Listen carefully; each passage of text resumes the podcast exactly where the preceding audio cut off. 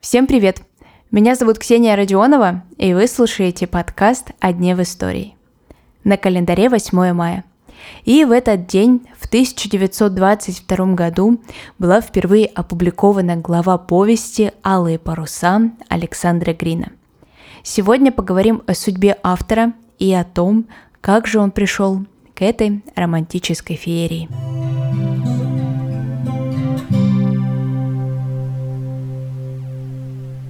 1880 году в Вятской губернии на свет появился Александр Степанович Гриневский, который в истории запомнился под фамилией Грин. В 16 лет юноша окончил училище и отправился в Одессу. Решил, что судьба ему стать моряком. Но не тут-то было. Как известно, Грин в историю вошел как романтик, и морское дело он также романтизировал. Когда пришло время все-таки работать, он понял, что это дело очень даже бытовое, и ему это совершенно не нравится. Моряком становиться передумал. Еще долгое время Александр Степанович найти свое призвание не мог. Работал рыбаком, лесорубом, шахтером, на железнодорожной станции, золотоискателем, но все как-то было не к душе.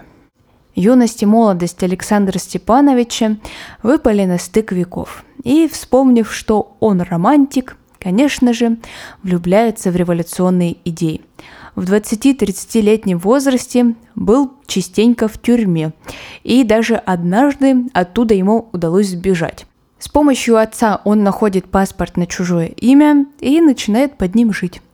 В то же время, наконец-то, Грин находит свое призвание. Становится писателем. Вообще под его именем вышло около 400 произведений. Точнее, имена у него были разные, псевдонимов у него было множество. Степанов, Клем, Мальгинов. Кстати, на эту фамилию у него и был паспорт. Ну и, конечно же, псевдоним Грин. Все шло хорошо, Александр Степанович писал, но вот полиция поняла, что тот самый писатель Грин – это есть сбежавший Гриневский. Александра Степановича опять отправляют в тюрьму.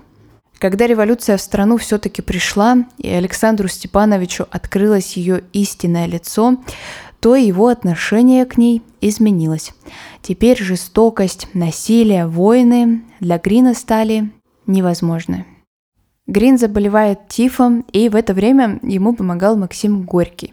Нашел ему комнату, помог с устройством в больнице, и когда Александр Степанович вылечился, начал проживать в Доме искусств, где его соседями были Осип Мандельштам, Николай Гумилев и Всеволод Рождественский.